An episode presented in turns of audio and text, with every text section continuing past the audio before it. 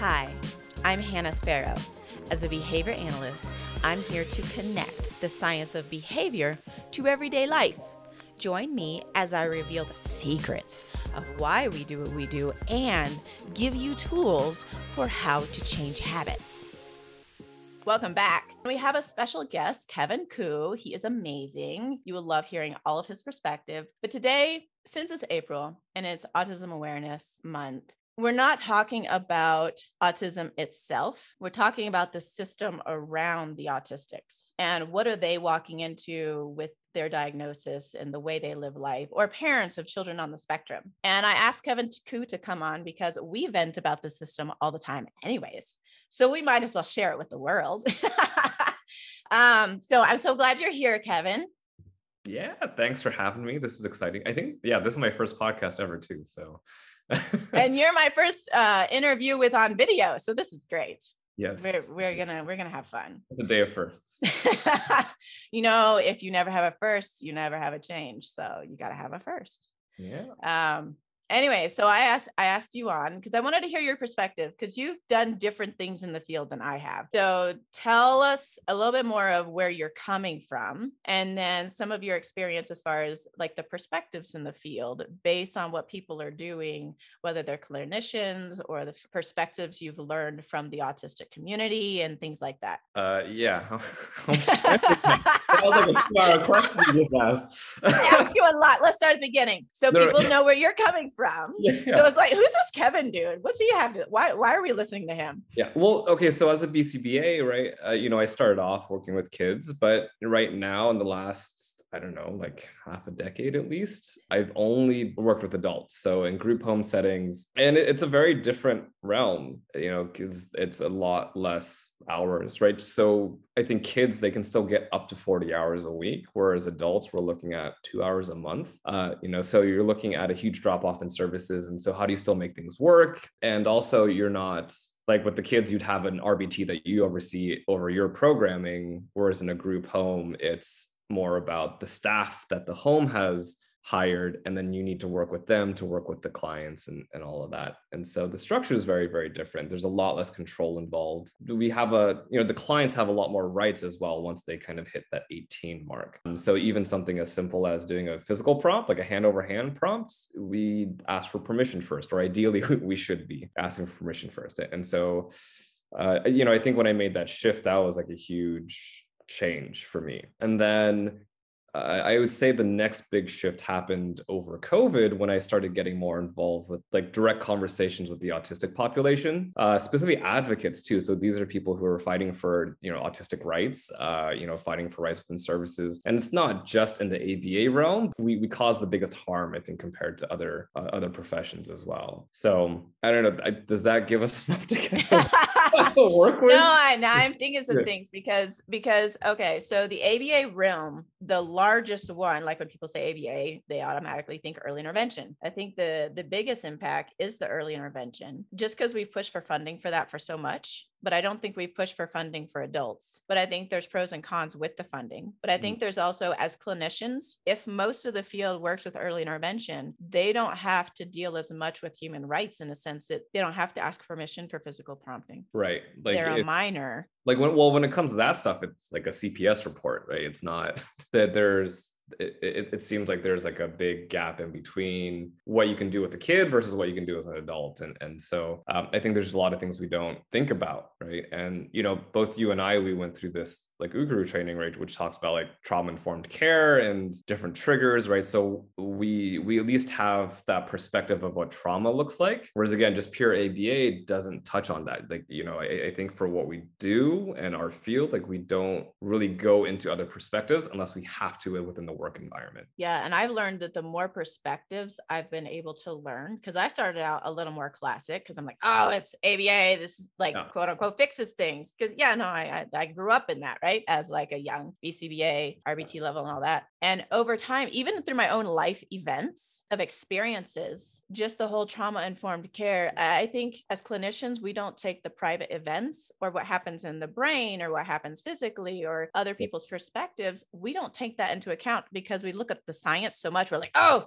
40% lost the diagnosis at age whatever. And we're like so excited because we think we can fix things, but it's not about fixing. It's it's about meeting them where they're at, but you can't meet them where they're at if you don't know how they view the world if you don't know how they view the world, how do you get there? Like, how do you connect? You have to connect with your clients and clinicians. I don't think we focus on that enough. Yeah. So, so, so that, that brings up something um, that I never thought about until somebody pointed this out, right? So the diagnoses come from the DSM, right? Regardless of the version, right now we're in the DSM five, um, but it's a deficit model. It's what is, what are you missing? What is wrong with you? That's the question that's being asked. And so when you ask that type of question, you will always find an answer answer for it, right? That's just how our brains work. We're problem solvers in that way. So if I say, hey, Hannah, what's wrong with you? I'm going to have a really long list of stuff, right?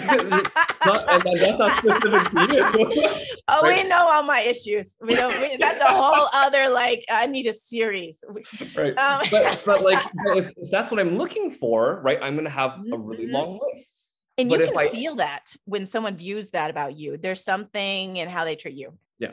Right. But if I flip the question around, it's like, what is great about Hannah or what is good about her? I will also have a really long list because I think that's how humans are. There's a lot of things we suck at, there's a lot of things we're good at. And it all comes down to the question that we're asking. And so I'm starting to see the shift. The people that I really respect, and uh, whether they're autistic or not, or whatever they're doing, they're trying to find what's right in people. They're trying to find what's good in people and to foster that, to nurture that. And to this, this is my opinion, in my opinion, only not pushing this on anyone else, right? But I think that's what's wrong with ABA right? Because our training is very heavily tied. 60% of our field works with the autism community, right? The autistic community, the kids, the parents, all of that stuff. And it is based off of DSM diagnosis. So we come in saying, here's everything that's wrong with you. And I remember do, bringing that mentality to talking to the parents. This is why you're not parenting correctly. And man, did that not.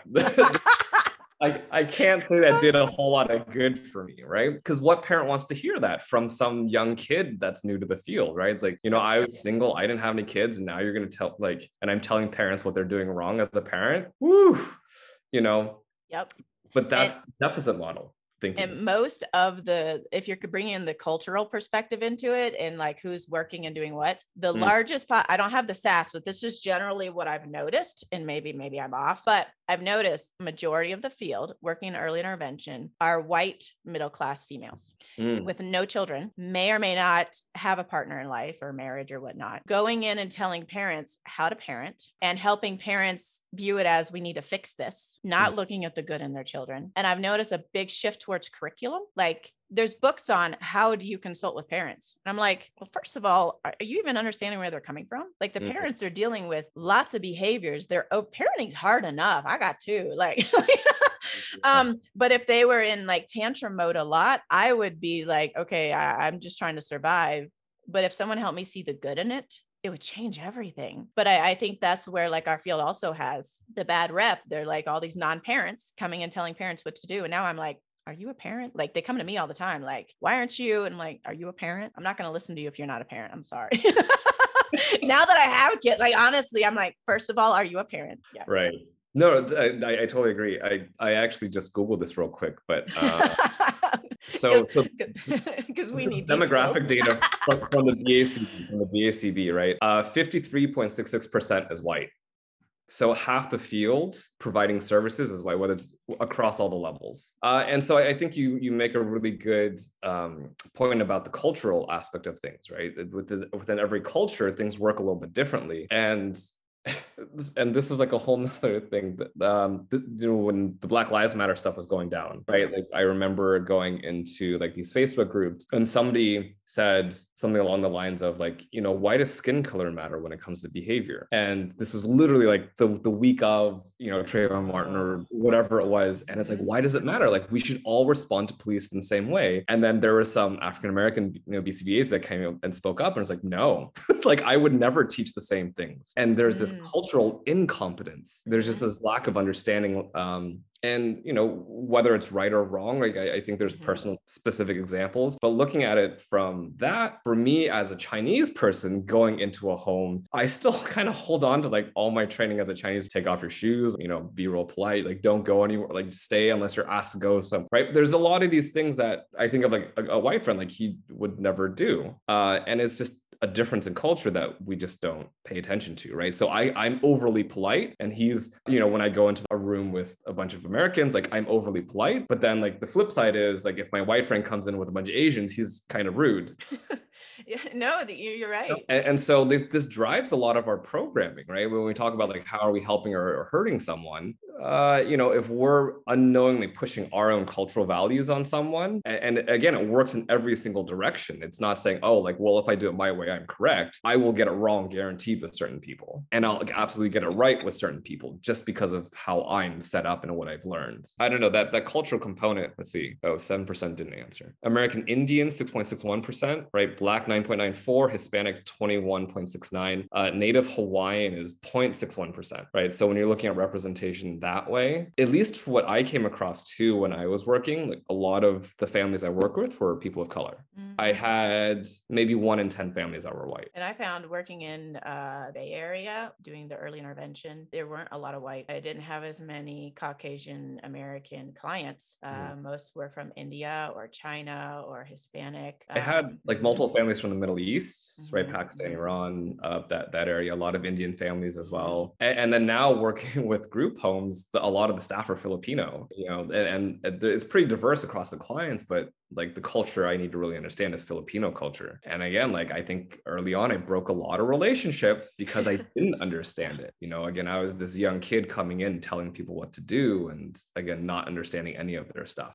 Yeah. And if we're messing up culturally, unintentionally so many times bring in diagnoses when we're wired a little bit differently. You've got like all these subcategories that we're dealing with. We're not taking those into account within our treatment. That's why I love learning as many different perspectives as I can, as many different treatment models as I can, because not one box fits everyone. Because if you try to put them in a box, mm. like it, it's not them. They don't get to become who they want to be and who they should be because they're being forced to be within this box and not respected as a human. Well, I think even that, just the the concept of neurodiversity, right? Like I, I think some people just don't believe it. Um, mm. The brain is the brain, right? It's the behavior is behavior, right? But the idea behind neurodiversity is you have different types of brains. And so you can roughly categorize, you know, someone with ADHD is kind of like someone else with ADHD, but their brain is wired differently than someone who doesn't have ADHD. You hear about people, and this I kind of heard about in like personal development realm, but people like Dr. Daniel Amen, like they do brain scans and you look at someone who's depressed or with ADHD or someone who chronically drinks, right? The brains change their shape because of how their life is right? It's a brain chemistry thing. And that exactly goes to your point of like you we don't like these private events we have no idea what's going on inside their heads. Um, and so this is probably how i'd respond but i have no idea how you're going to respond. Unless like i know what your brain looks like then maybe i can we're, we're going to exchange brain card images yeah, that, that's going to be the new thing it's not personality. yeah, if you know Tinder profiles, like here's my brain scan. I'm like, I can deal with that baggage. I can't deal with that, right? Oh, your whatever oh. lobe is looking pretty good. That's good. Right. you're like you're swollen in this section. You're really, really emotional no, like for real, like on Bumble right now, they put your zodiac sign and then they have other thing, things too. And yeah, it's going to be your personality type from all the assessments. And then it's your brain shape. And then, it, yeah, it's going to be, and we're going to be like, oh, do we match on 18 categories? Okay, now we can be friends and maybe talk and I'll interview you. Anyways, um, it's great. It's great. yeah, I mean, there's a lot of different things to consider, right? When we're looking at like what's wrong, what's not being considered, there's so many different things uh and like i mean before when we were kind of talking about in preparation for the recording too um like uh, we, we talked about this idea of how our treatment is a representation of our perspective right and uh because it's you know autism awareness month right i think it's worth at least bringing up the whole idea of Light It Up Blue and some mm-hmm. some of the context there so at least to me, you know, Light It Up Blue is tied to the Autism Speaks. And disclosure, I'm not an expert on this. I'm not I haven't done a ton of research, but a lot of this has been uh, learned from autistic individuals. There's this basic idea of like representation within Autism Speaks. You know, a lot of people love it, and I think a lot of people hate it as well. Uh, but this this idea on their board, like they used to have someone who was autistic, and I, I think they got rid of them. And so, from a representation perspective, like how can an uh, an organization be about serving autistics, but then not have someone to give that perspective? And so, a lot of autistics push back on that because Light It Up Blue was such a huge thing because of Autism Speaks. They kind of pushed back on that, uh, and so now you have people who prefer red so there's lighted up red instead of Light It Up Blue. And then there's a lot of the signs, right, of the puzzle piece, which again is Autism Speaks. And they're like, I'm not a puzzle, right? Like, you know, I'm very easy to understand if you took the time to try and understand. So they moved away from the puzzle piece to like an infinity sign. And so you'll see like red mm-hmm. infinity signs, you'll see gold infinity signs, because uh was it the, the on the chemistry table, gold is AU. So for a lot of autistic. So it's like, oh, that's kind of cool. They're very, very creative. Uh, and then the other option is the rainbow infinity sign too. So I would highly urge, again, like I'm not an expert. I, I don't feel comfortable going any deeper into that because I, I feel like I, I'm speaking out of turn in that sense, but I, I do think it's worth looking up you know for the listeners right? If, if you're curious about this at all it's like what is this about? And then you will find a ton of data or information on, on, learning more about it. But to the original point of you know uh, i you know i've had friends who attend autism speak events and they're like oh i'm so proud like you know then they have the puzzle piece and they have like autism speaks logo and all this stuff. Like we did this amazing thing. And i think it's just an ignorance of what the autistic population really wants. I think it's good in creating the awareness because then usually after awareness down the road supports can be developed because people actually know that there's something missing in society to help people. Hmm. Now brain my brain's just thinking.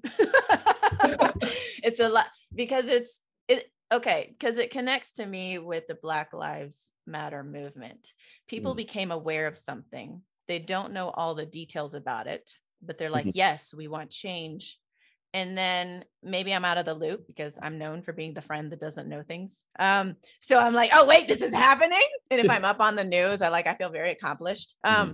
but I think they're synonymous in a way of like they created an awareness, but not as deep and into the details as it should be because we just don't find the details, whether we don't dig to find them or we just don't realize how much more we need to do. Mm-hmm. But then it drops off after that. Yeah because changing a system it's like looking like this massive entity there's all these parts that have to change and you have to change your perspective first and your inside private events as we like to call it in the behavior world our mm. thoughts outside the behavior world right and our perspectives that has to shift before anything external ever happens mm-hmm. yeah and i think like that's that's what i think autism awareness should be about in a sense like realizing what is the actual need what is what what is the what's already there what's mm. the actual need and how are we actually listening to the population we actually want to help? And i, I don't think that's what we do. Yeah no. We don't.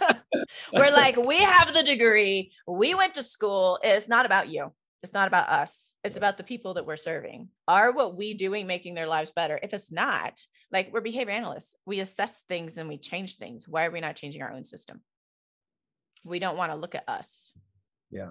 I think this goes into a lot of interesting and much deeper things. Uh, yeah, I know. Yeah. yeah, our um, topics go very we we cycle down. Yeah, so yeah, we'll, we'll, keep it, we'll keep it up. there's no there's no way to keep it surface level with us for too long but yeah, you know, and I and I've heard this from you know business owners but I, I, think as a whole bcbas or our field because we like the structure we like the safety of knowing exactly what's going to happen mm-hmm. when you never know what's going to happen in life they don't want to push the boundaries yeah. you know they, they just don't want to do it uh, i know you and i've talked a lot about like you know when we when it comes to behavior behavior is behavior in the sense that like it doesn't have to be with autism services right? Like we have a branch called obm right? And it's like, and like performance driven right? Like people are using within health with like there's there's small pockets of people who are doing something that's not autism services mm-hmm. but the vast majority are too afraid to go and explore it. Yeah. It's like oh i don't know what to expect. I'm like yeah that you figure it out.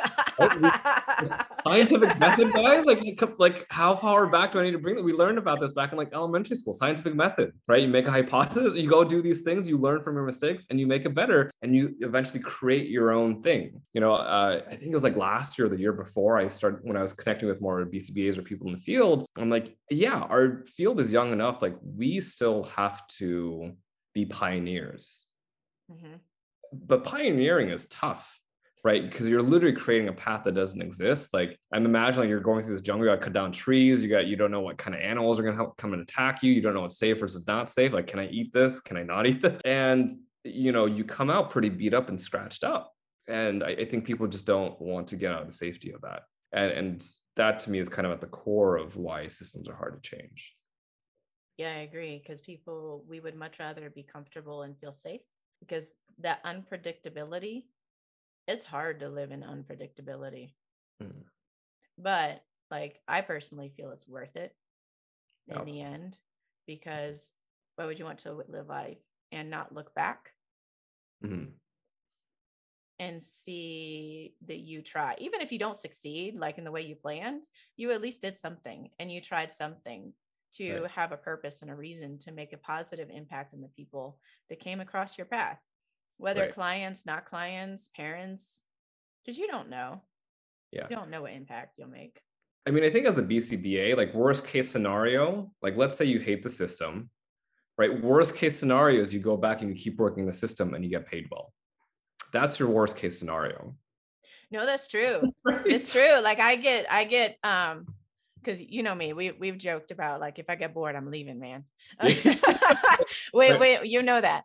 But yeah. like, yeah, so I could easily go back in early intervention, be comfortable, but like I don't I don't want to live life like that. I don't want to go back and just sit in the comfort of a system that I can see the breakdown when I'm like, but we yes, only a few and we're all like separated all over. We're not all like this big unity.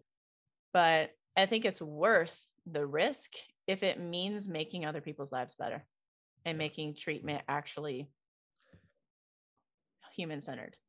Yeah. And, and, like I think like the sobering point for me, because whenever it is that we have these problems, it's it's because we're focused on ourselves. Like, why can't I have this? Why can't I have that? It's, it's focused on me, right? But again, the sobering point is with these conversations I've had with autistics and hearing about what just like a regular day looks like and what it sounds mm-hmm. like. I'm like, I don't know how they survive. Like they're super tough individuals. Like they go through a lot just to seem presentable to us, just to seem normal, which is obviously not the goal here, right? But mm-hmm. like I I, I hear them and I see them and I'm like, damn, like I, I need to be able to suck this up. Like let's do something to push for it.